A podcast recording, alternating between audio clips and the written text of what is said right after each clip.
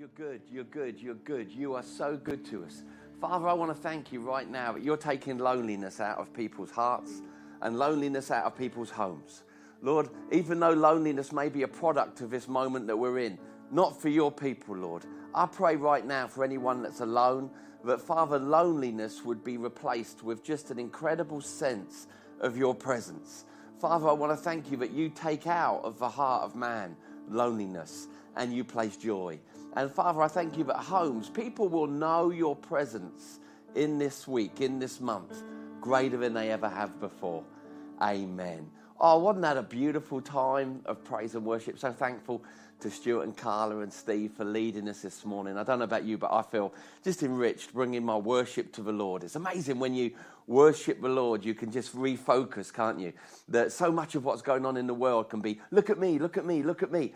And then all of a sudden you just come in to that moment of worship and you're like, no, I need to look at Him. I need to set my eyes on Him, fully on Him, from where my help comes from. Never forget, church, He's our very present help in time of need. He really is. He's in the boat with us, He's in the storm with us. Don't forget, over the next few weeks, over the next few days, there's going to be a lot of changes to meetings we're having, meetings we're not, just to fit in with the regulations that are now being given out by government.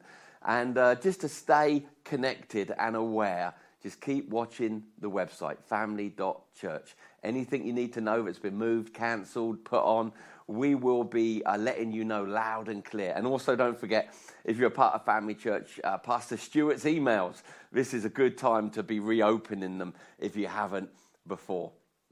We want to welcome you wherever you've joined us from today, whichever family church you're a part of. We're so glad that we've got this ability to connect with you live, with our worship, with our preaching, come into your homes and in some ways spend time with you and your family today and, and with you today.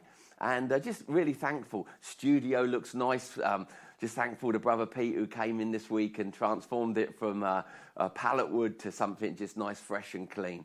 And also to our teams that have been working so hard to get like the mix on the praise and worship and all that stuff. Just big thanks to our team, uh, uh, just serving behind the scenes continually. Sometimes on a Sunday morning, you see kind of a swan on top of the water, which would be me. Meanwhile, uh, there's, there's uh, people running around behind the scenes adjusting things. Just really thankful for everyone that's just causing us to remain strong in this season. So, a big welcome to you if you're watching from somewhere around the world, if you've tuned in, if uh, you suddenly saw us on Facebook and joined us. Just so thankful that you're with us today. I want to talk today about going into the harvest. I'm so excited that today is the official launch of my new book, Soul Winner. It comes out today. The website launches today, soulwinner.co.uk. And uh, as you know, if you're a part of Family Church, you would have pressed your link and you'll be getting a free one of these if you pressed your link. There's still time if you haven't coming to you this week. But also, it's available to anyone that's watching. From today, it's the launch of Soul Winner. I am so excited about this book, not because I've written a book, I've written a few books now. I think this is number seven. What excites me about this book, Soul Winner, is I believe it comes at a crucial time.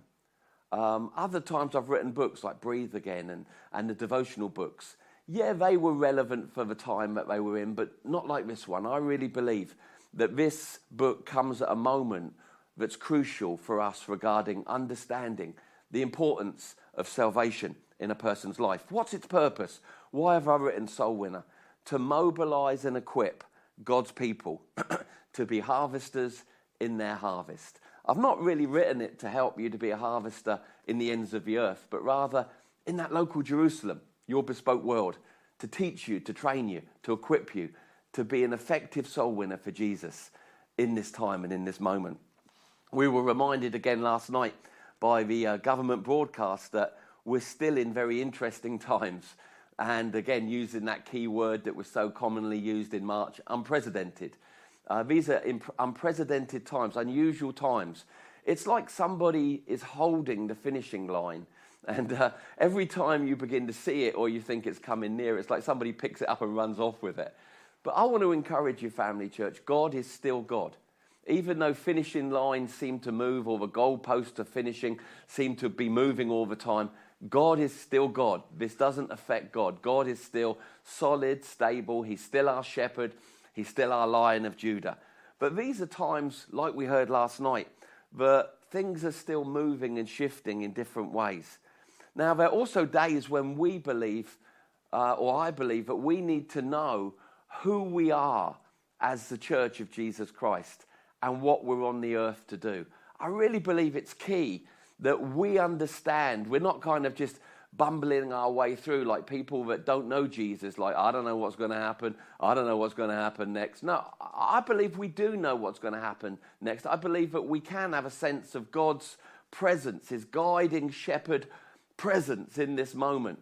I was reminded, and I've shared it a few times over the last few months, of what it says concerning the sons of Issachar. Now, obviously, they were a tribe of Israel. And it says in First Chronicles 12, verse 32, I'm reading from the uh, International Standard Version, and it says, They kept up to date in their understanding of the times and seasons that they were in. Now, they didn't keep up to date just with worldly knowledge, but with what God was saying about the moment. But then the next bit I really like also. And they knew what they should do to respond. So when we read about the sons of Issachar, it says that they, under, they had understanding of the time or the season that they found themselves in. But also, they didn't just sit there with understanding, they knew what they should do to respond correctly. I believe, as the church of Jesus Christ, followers of Jesus Christ, we must understand the season, the moment that we're in from a biblical lens, from a prayerful lens, but also be active to be saying, God, what do you want us to do? What do you want us to be in this moment? To me, in many ways, this season is about ministering to people's needs. It's always about ministering to the Lord. Remember um, that we love the Lord our God with all our heart. That's the first commandment. That's the first rule of kingdom life. We love the Lord our God with all our heart, all our strength, all our might. But what's the next one? And we love our neighbor as ourselves. Now, our neighbor isn't our Christian neighbor, our neighbor is our neighbor, the people around us as we're walking through life. So we need to understand that we've got a moment where we can really be the light in the darkness that we spoke of in Isaiah 60 a few weeks back. We really can be God, not just his voice, but his hands and his feet to serve the needs of others. There's many needs, aren't there, that seem for many people to be deepening. For some, it's physical needs actually getting food. Now, that's a very real need here in Portsmouth and the other cities that we're present. We're also working with our family in the Philippines to make sure that needs are met there for not just our church family there, but the people of the community that God's placed us in, in Makati and other regions. But, you know, our food bank has never been busier.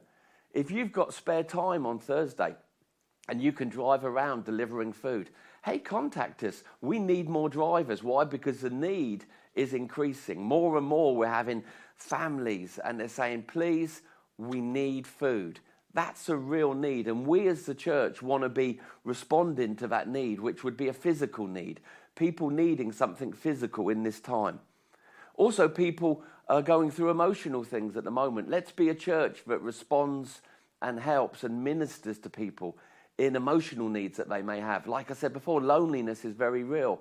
You know, for some people last night when they heard that announcement of another month of lockdown, their heart sank because they were just getting ready to be around and with people in a different way. And almost it's like the goalpost or the finishing line moved again so suddenly, didn't it? It's our job to keep an eye on the people, not the saved people, the people that God's placed around our life to be ministering any way we can. Be ringing people, be texting people. If you even can't be with them physically, be reaching out as the Holy Spirit prompts your heart. Be ministering or loving on people in their emotional needs, but also their relational needs. Again, when certain pressures happen, like with uh, economy and lack or fear, that can affect relationships uh, between parents and children and husbands and wives let's just be conscious that we're God's light in this moment of confusion. Be ready to step in and help someone navigate through this storm right alongside you. But I also believe that this is a time when we need to consider among these very real practical, these very real needs that affect a person's uh, body, their emotions, their heart, their soul, we especially need to think at this time of a person's greatest need. You say, well, how can you quantify a person's greatest need? Well, very simply, um, what need affects eternity and not just this life? That need is salvation.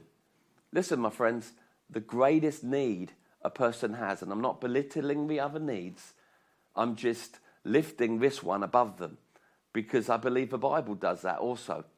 The greatest need that a person always has is their salvation.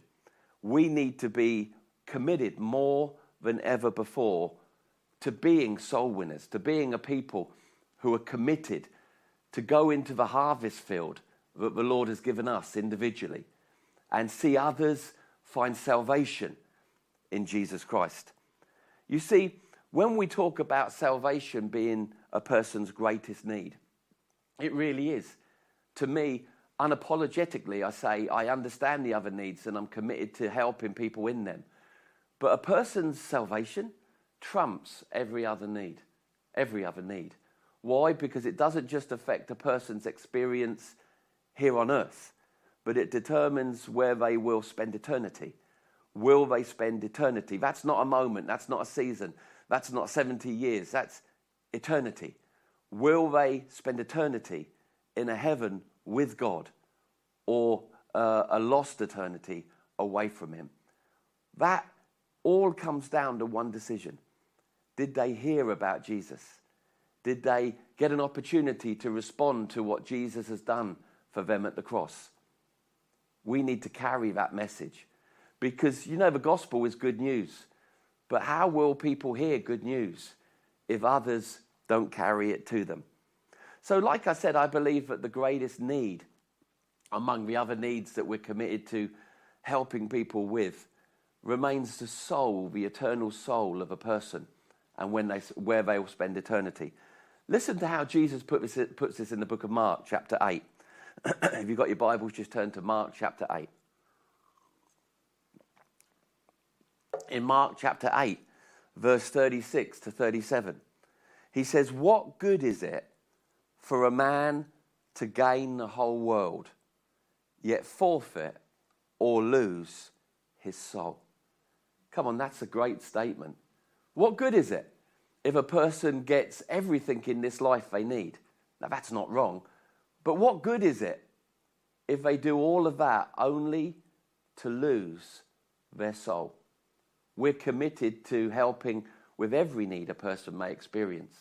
But to me, the greatest need that we need to be responding to right now is leading people into a real and meaningful relationship with Christ. Then it carries on in verse 37 Or what can a man give in exchange for his soul? Now, we're living in a time where people are trying to get, trying to get, trying to get influence, trying to get more money, trying to get bigger houses. Some are trying to survive, others are trying to thrive. But the question that Jesus poses here is a very good one. What if you get everything that you said you wanted? What if you get what you need? But at the end of the road, you lose your eternal soul. You lose the life of your soul to a lost eternity. We need to think about these things soberly. The greatest need in a person's life is to know Jesus, to hear about Jesus. Oh, there's so many preachers of religion out there. The world doesn't need any more preachers of religion. It needs to hear from God followers, people who are followers of Jesus, people whose lives have been transformed. We need to be introducers to our friends and family to this incredible Jesus who's changed our life. We do not, we do not send people to hell taken care of. Let me just unpack that statement because it could sound brutal. You know, we're, we're committed to Food Bank, we're committed to meeting people's physical needs, but we must remain committed to their eternal well being. Otherwise, we can feed them, fatten them, but yet at the end of time, they'll still go to a lost eternity. Again, it's not a matter of either or to me. Let's give people what they need, but let's also never lose a moment of telling someone of how incredible Jesus is and how he saves. More than ever, our focus must be on the harvest, reaching the lost, bringing people in. What do we mean by harvest? When Jesus mentioned harvest, he wasn't talking of wheat and barley. He was speaking of people, people who were separated from them. His commission to us, not to the church leaders, to all of us, his followers, is go and get those who are still separated and bring them into my family, bring them into my kingdom. You know, I've adapted a statement that I read once in a plaque when I was traveling through the mountains of Tennessee a couple of years ago. I was with my family and we were driving through the different mountains of Tennessee and West Virginia. Beautiful, beautiful experience. And every gift shop that we went to had this plaque on the wall or a t shirt or a hat. And it was a statement made by a man, excuse me, called John Muir. And he wrote it in 1873 to his sister in a letter. And it was a cry of him being a man that loved the mountains, wanting to return. And the statement was just simply, the mountains are calling, and I must go. Great statement, especially if that mountain man was living in the city and was, was missing the mountains of his childhood. But this statement was, The mountains are calling, and I must go. Listen, I've stolen that statement, I've adapted that statement. To me, that statement sounds like this The harvest is calling, and we must go. If you listen, you can hear the harvest calling, people needing to find Jesus. You can hear Jesus calling you into the harvest. Why do I like that statement? Because it says the harvest is calling. Listen, my friends, the harvest is our calling, it's not optional extra. And it says, The harvest is calling, and I must go. Those beautiful words in the Great Commission when Jesus sent us to lead others to Him. We need to lift our eyes, just like Jesus told us to.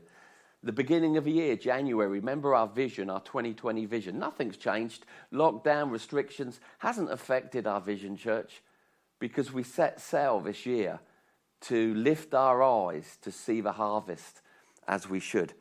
The only thing that's happened, in my opinion, is it's become more ripe than what it was then.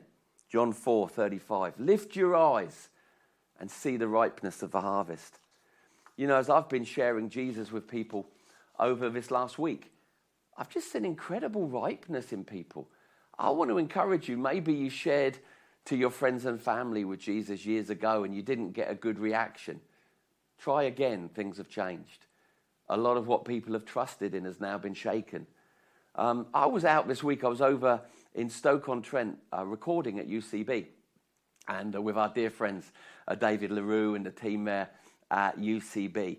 And I had the privilege of being there three days doing radio interviews and stuff like that. And as a part of it, I got to go out and eat a couple of times with David, and we got to hang out and eat. And both times we went to like a pub to eat, um, I was sitting there and I felt a prompting of the Holy Spirit to just ask the waitress who she thought Jesus was. Now, when you get my book, you're going to read a whole chapter on how that causes us to easily initiate a conversation. But I was just at the end of a meal, the, the, the waitress came, the first waitress, her name was Annie. And she came and I said, Can I ask you a question, Annie? Who, who, do, you, who, who do you think Jesus was? And she wasn't offended. She didn't storm off. She said, I think he was a good guy.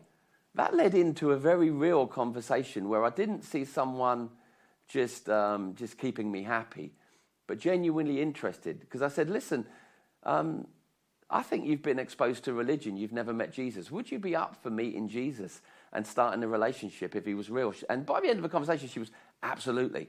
And she said, When I go home tonight, I'm going to pray. If you're real, God, show me. You know God's going to answer a prayer like that. The next night, we were in a completely different pub and just getting some food after we'd been recording. And again, a waitress came up. And uh, I said, What's your name? Her name, Annie. So I had Annie the night before. I've got Annie now. And I said, Annie, can I ask you a question? Yeah. Who, who do you think Jesus was? She said, um, I'm not really sure because I'm an atheist. I said, Ah, oh, great. Hey, thanks for your honesty. Can you tell me why? And we just had a conversation, and I found within her such a ripeness that at the end of the conversation, she said, I don't think I am an atheist. I'm going to go and study um, creation. And, um, and I said again, Would you pray this prayer for me? If you're real, God, prove it. There was such a ripeness, guys Such a ripeness. There wasn't like, oh, don't bother me. But in both these girls, the, second one was drawn to tears as she considered the option that would replace the atheism she'd believed that there was a creator God that adored her. Listen, the fields are ripe. We can't stay quiet. The harvest is calling, and we must go. It's about mobilizing harvesters. That's the season we're in. That's why I've written Soul Winner to mobilize you as a harvester. I believe that we're mobilizing harvesters now that are young and old, that come from different backgrounds, that have been saved a week and have been saved 40 years. It doesn't matter what makes up who you are. What matters is will you allow the Lord to mobilize you to be a soul winner at this time, to take you beyond the boulder of your excuses or your fears. Remember when he said to the, the fishermen, he said, Come and follow me, and I will make you fishers of men. You see, Jesus just wants us to respond. Then he's the one that makes us into a soul winner, gives us everything we need to be an effective one. Our choice is will we do it? Will we go? When it comes to evangelism, we have to realize we're in an incredible moment of shift when the status quo of evangelism is being upset and I really believe divinely reset. Let me look at that for a second. When it comes to evangelism, as we've known it, things have shifted, and we need to dare to shift with them.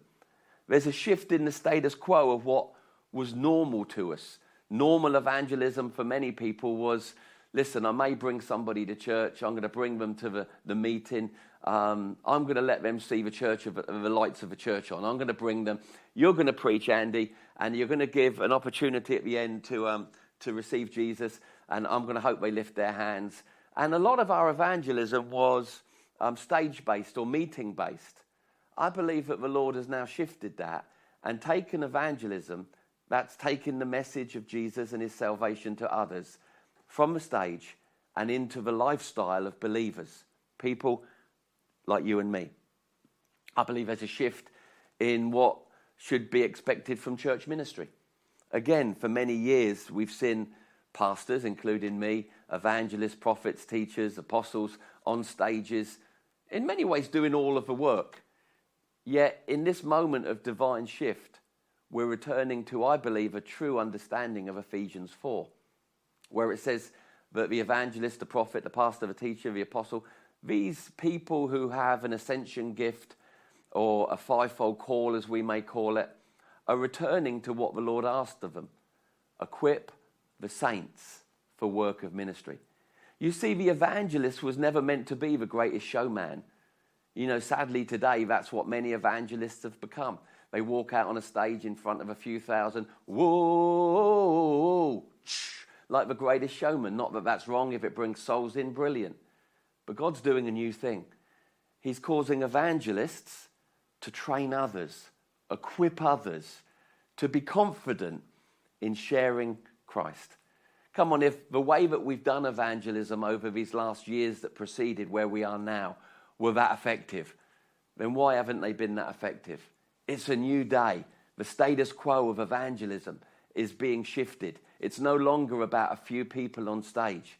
It's about you and me as followers of Jesus saying, I hear the harvest calling and I will go. It's a time when we all need to see ourselves as missionaries. Remember, a couple of weeks ago, I shared on missional thinking. Come on, we want to continue to look in the mirror and see ourselves as branded soul winners. You know, I've started to produce some of these shirts with soul winner on. Why?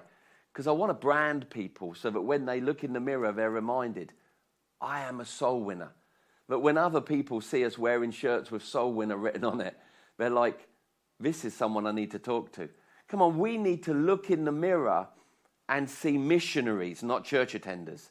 The day of you seeing a church attender in the mirror as you leave for church on Sunday morning, it's done. It's time to now realize that you are a missionary and God is calling you to your mission field, which isn't Jerusalem in the ancient uh, city of Israel, the old nation of Israel. It's your harvest field. It's that place that's bespoke to you. It's, it's the people you're in contact with, with your neighbours. And you say, but they're locking us down, Andy. Listen, no one's stopping our commission. You can lead people to the Lord through, through social media. If you've got a heart to do it, nothing's stopping us. You can still talk to your neighbor. You can still ring your friends. No one's stopping us sharing the gospel. Our mission has not been stopped by any of the regulations that the government have set in place. We need to mo- motivate our hearts. Come on, let's use social media. Let's use every opportunity. Um, again, we're not talking about evangelism to the multitudes. We're talking about evangelism to the one, that person, that one person that you meet. It's time for us to hear the harvest calling and respond. Maybe God is more in this moment of church being different than what we truly know. I'm not saying he's the author of COVID or anything like that. I'm just saying in this moment where church is so very different to what we knew in January.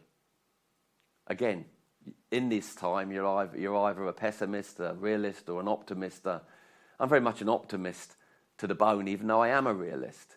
But I'm certainly never a pessimist because I believe that Romans 8 28 says, And God is at work in all things for good for those who love him and accord according to his purposes. What if God is more in this moment than what we know?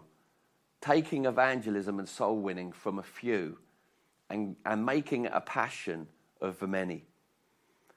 We don't have a choice about some of the things that are asked of us or some of the regulations or uh, requests or even laws that are now being put in place concerning what we can do and what we can't regarding church. But we do have a choice how we respond.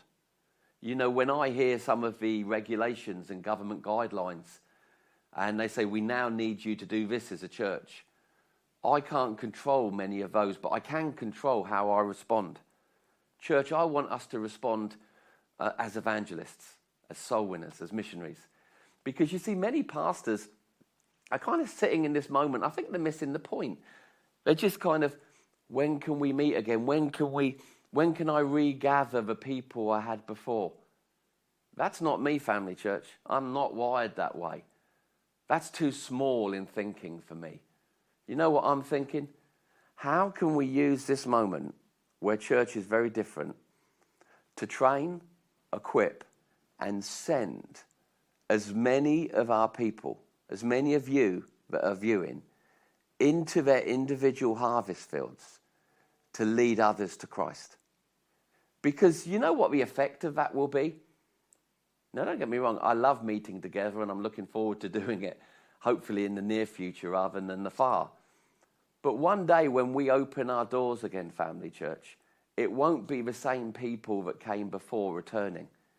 But you'll have someone on your left arm that you led to Jesus. You'll have, you'll have Harry on your left arm that you, you led to Jesus. You did it. You'll have Mary on your right arm that, that you led to Jesus. When church was shut and the doors were bolted, you led them to Christ. Come on, we can actually grow the church in this season if we dare to think differently. I will not be a pastor that leads you to sit at the gates of our locked buildings waiting for them to open. I will be a pastor that says to you, Carpe diem. We seize this moment. Become a harvester, become a soul winner. Make a decision in your heart how many people you are going to personally introduce to Jesus in the time between now and when we meet together as we once did. We're still commissioned to the harvest field. You see, when Jesus said, Go into all the world, start at your Jerusalem, your local world, Judea, Samaria, to the ends of the earth, he wasn't speaking to church leaders, he was speaking to every one that was a follower of him.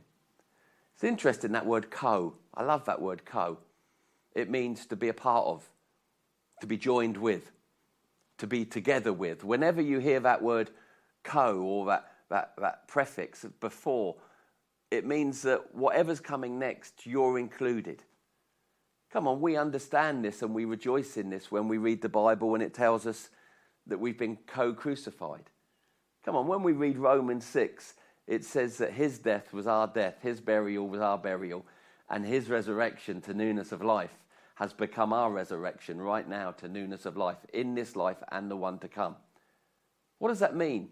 We have benefited from a co crucifixion, that our old man was crucified with Christ on the cross.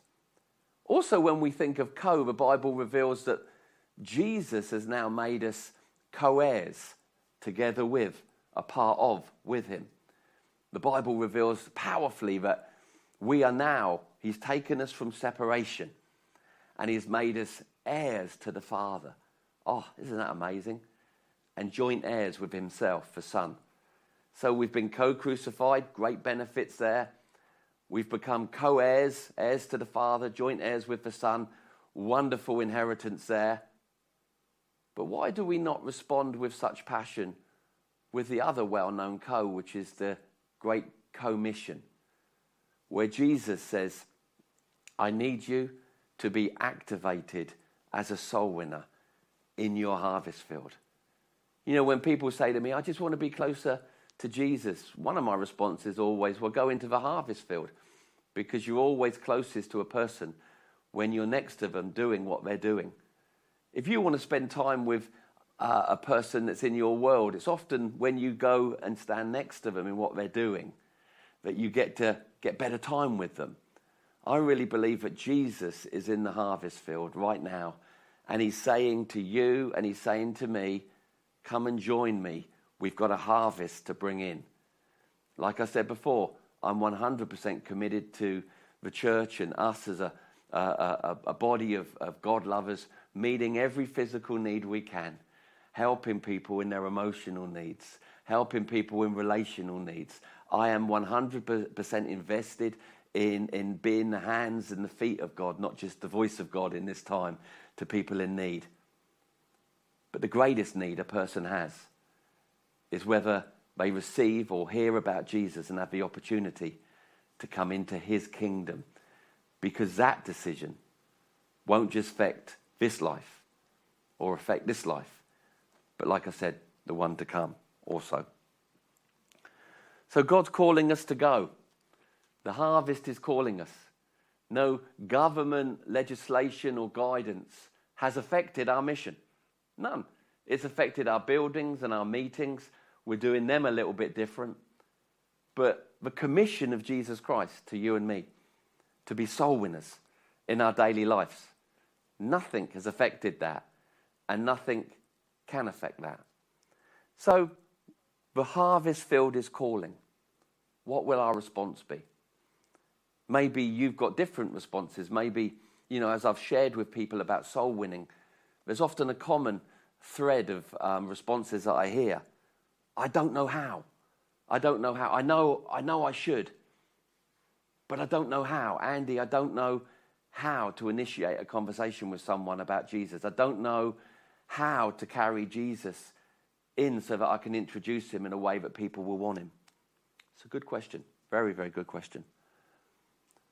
Who do I go to? Is another question. Where do I start? It's a good question. Very, very good question. What do I say? Is another question I hear. Because again, we don't want just people to go. We want them to so understand the message of their salvation that when they have an opportunity to share it with another person, they're sharing truth that can save that person's soul. That's why in the book I was really excited when I was writing this book, and um, I'd written the first few chapters on the need for us to go, why we should go, the harvest fields, how we go, who we go to, ways of doing evangelism that's effective. And I thought I was done. And then um, all of a sudden I felt the Holy Spirit prompt me and say, no, now you need to teach on the message that we go with. There's an account in the Old Testament where Joab was sending a message to David about the war and, and the death of Absalom. And he looks for a messenger. And uh, this young man pops up and says, I'll do it, I'll do it, I'll do it, I'll do it. And Joab says, uh, No, not this time. And he sends a Cushite. The Cushite must have been a little bit fatter or slower, but he understood the full message. And the young guy kept on, Let me go, let me go, let me go. And in the end, Joab turns around and says, Go. And this young kid takes off running, overtakes the Cushite, gets to David. And David says, What's the message? What's the good news? And basically, the young guy turns around and says, Well, I'm not quite sure. And ends up giving him half a message. And David must have rolled his eyes. And then all of a sudden, the Cushite arrived, the true messenger, and sat down and told David everything he needed to know. Listen, we want to release you as soul winners, not just with a very simplistic understanding of Jesus died on the cross for your sins. Yes, he did. But the gospel message, salvation, is so much richer than that. So, in this book, the final chapter equips you to know what it is to be saved. One, so that you have a confidence in sharing Christ with others, but also when they've given their life to Jesus and they need to now know what just happened, you know exactly how to disciple them and meet with them and go, Have you considered the new creation? Have you considered death, burial, and resurrection? Have you considered uh, all the different? So I've put 24 key aspects of what you should know about the gospel in there. So it's really a Swiss Army knife. It's got, like I've put on the front, everything you need to know to lead another person to Christ. So I'm excited today that that's launching. The website's launching, which we're going to do training, seminars on evangelism and stuff on. That's soulwinner.co.uk. Um, in this book, I'm going to teach you how to know how to do it, how to do it correctly, effectively, what to say when you get the opportunity. Um, I believe that in this book, just like Jesus said to the fisherman, if you will give me your yes, I will make you a soul winner. Remember when he said that to the fisherman? He said, Come with me and I will make you fishers of men. But it starts with us. I was reminded this morning of Isaiah 6, verse 8, where the prophet Isaiah hears a conversation in heaven. And I think this conversation who shall we send? Who shall we send? Who shall we send? And all of a sudden, in response, Isaiah turns around and says, Here I am, Lord. Send me. Listen, if you want to be an effective soul winner, if you want to help people cross from death to life, if you want to help, help people, if you want to help us plunder hell and populate heaven, God's just looking for your response this morning. If I give you opportunities, will you use them? If I give you a, a point of conversation with someone, will you take it? Who shall I send? I hope that you join me in my response this morning. Here I am, Lord send me. Whether it's a man at a bus stop, whether it's the neighbor over the fence, whether it's someone on social media, someone I ring, a family member that you prompt me to ring. Lord, I will no longer stay silent because this moment that we're in is a key time. Like we've shared before, just maybe we're closer to the return of Christ than any of us have perceived. But on that day, if Jesus was to return today, what if? What if he was? Do you know that many of your friends and family that don't know Jesus will go to a lost eternity? And that's not acceptable. We can't save them, guys, but we can let them know about the one who can. All God wants us to do is take who we are, our fears, our good bits, our bad bits, and say, Lord, I'll meet you in the harvest field. So I'm excited. Today we launch Soul Winner. My heart behind this is that suddenly there'll be an outbreak, not of some virus or plague in Family Church, but of soul winners. But all across our congregations and in the lives of others who are watching us and joining us on this online church journey, people will begin to stand up and say, Send me, Lord. Send me, Lord. Send me, Lord. And as we all move into our harvest with a heart to see souls saved, that comes from an understanding what does it profit a man if he gain everything and lose his soul? We're going to see so many people coming back to church when we rejoin for our services. Oh, forgive me if I dream a little bit with this. I'm like, okay, the school eventually say in Portsmouth that we can meet there again. And all of a sudden, we send out an announcement Oh, we can meet again on Sunday. And then that Sunday morning comes. Oh, my. Stuart, Stuart, she, she's bringing three new people with her that she led to Jesus. Stuart, Stuart, we, we're going to go double meetings right now. We haven't even got time to. Look, look, look, he's bringing four people with him. You've got some eccentrics in family church, they're going to bring like 400 with them. I don't know what they're going to do. That's you and me. Let's not wait for what a normal we knew was to return, but let's rise to our feet and be soul winners. The harvest is calling, and we must go. Listen, I want to pray for you today if you've never given your life to Jesus. Maybe you're listening to this message and you're like, yeah, I've not really thought of my soul. But to lose that is to lose everything. Yes, it is, but I'm not just talking about what happens after you die. You see, when you allow the Lord to be the king of your heart, like we sang this morning, He takes your life here and now and makes it incredible.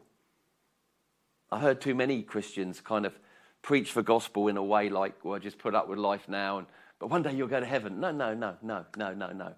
That's not my experience. My experience is when I gave my life to Jesus, He took my life here and now and He made it incredible. He made it beautiful. He made it work correctly. He made it make sense. He gave it purpose. He gave me relationship here and now with Him but also I have an assurance that my name is written in the Lamb's Book of Life, that one day when I close my eyes in this life, I'll be present with Him for all eternity. You can have that assurance too. If you're watching today and you've never given your life to Jesus, or maybe you've been away from God and you just feel the alarm clock going off, I need to get my life right with God, that's brilliant. One prayer, one prayer, one prayer. I'm going to pray now. I'm going to lead you in a prayer. And when you say amen with me at the end, that seals that that prayer has just created for you a new day, a new birth. Heavenly Father, we thank you that we believe Jesus Christ died on the cross. We believe that he is the Son of God. We believe, Jesus, that you are the Son of God, come from heaven to save us, that there's no other way to the Father or his kingdom but through you.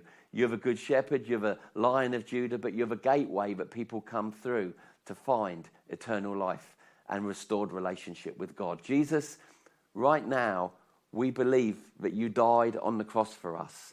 You paid for our sin. You've given us a new life that comes through new birth. And right now, Jesus, thank you for our sins forgiven. King Jesus, thank you for a new life that begins right now. Fill us with your Holy Spirit. Let our lives begin to transform even this very hour. Jesus, I call you friend and Savior. Amen. Amen. Amen. The moment you say amen, that prayer is yours. Doesn't matter where you've been or what you've done. Amen. Listen, if you prayed that prayer today, I'd love to hear from you. Would you write me an email and let me know that you've prayed that prayer, that you've come back to God today, or you've given your life to Jesus for the first time? Listen, we'd love to send you some literature, a book written by a dear friend of ours on knowing Jesus more. All you need to do is contact me on Andy, um, Andy at family.church, and that'll, your email will come to me. Listen, I hope you've enjoyed this morning. Again, it's super excited about the launch of Soul Winner, not just because it's a book written uh, by someone that didn't think he'd ever write a book, but it's the moment we're in and the time that's at hand. This book, I promise you, will equip you and send you to be the soul winner the Lord has invited you to be. Have an incredible week. Don't forget to stay um, in contact with our website to see all the changes and how they outwork. Father, I thank you that this week your people will know your blessing and your goodness. Lord, this week, Lord, healing will break out in homes and, and provision will break out, jobs will be protected, and your light will shine on your people, and we'll be left giving you the glory. Amen. God bless.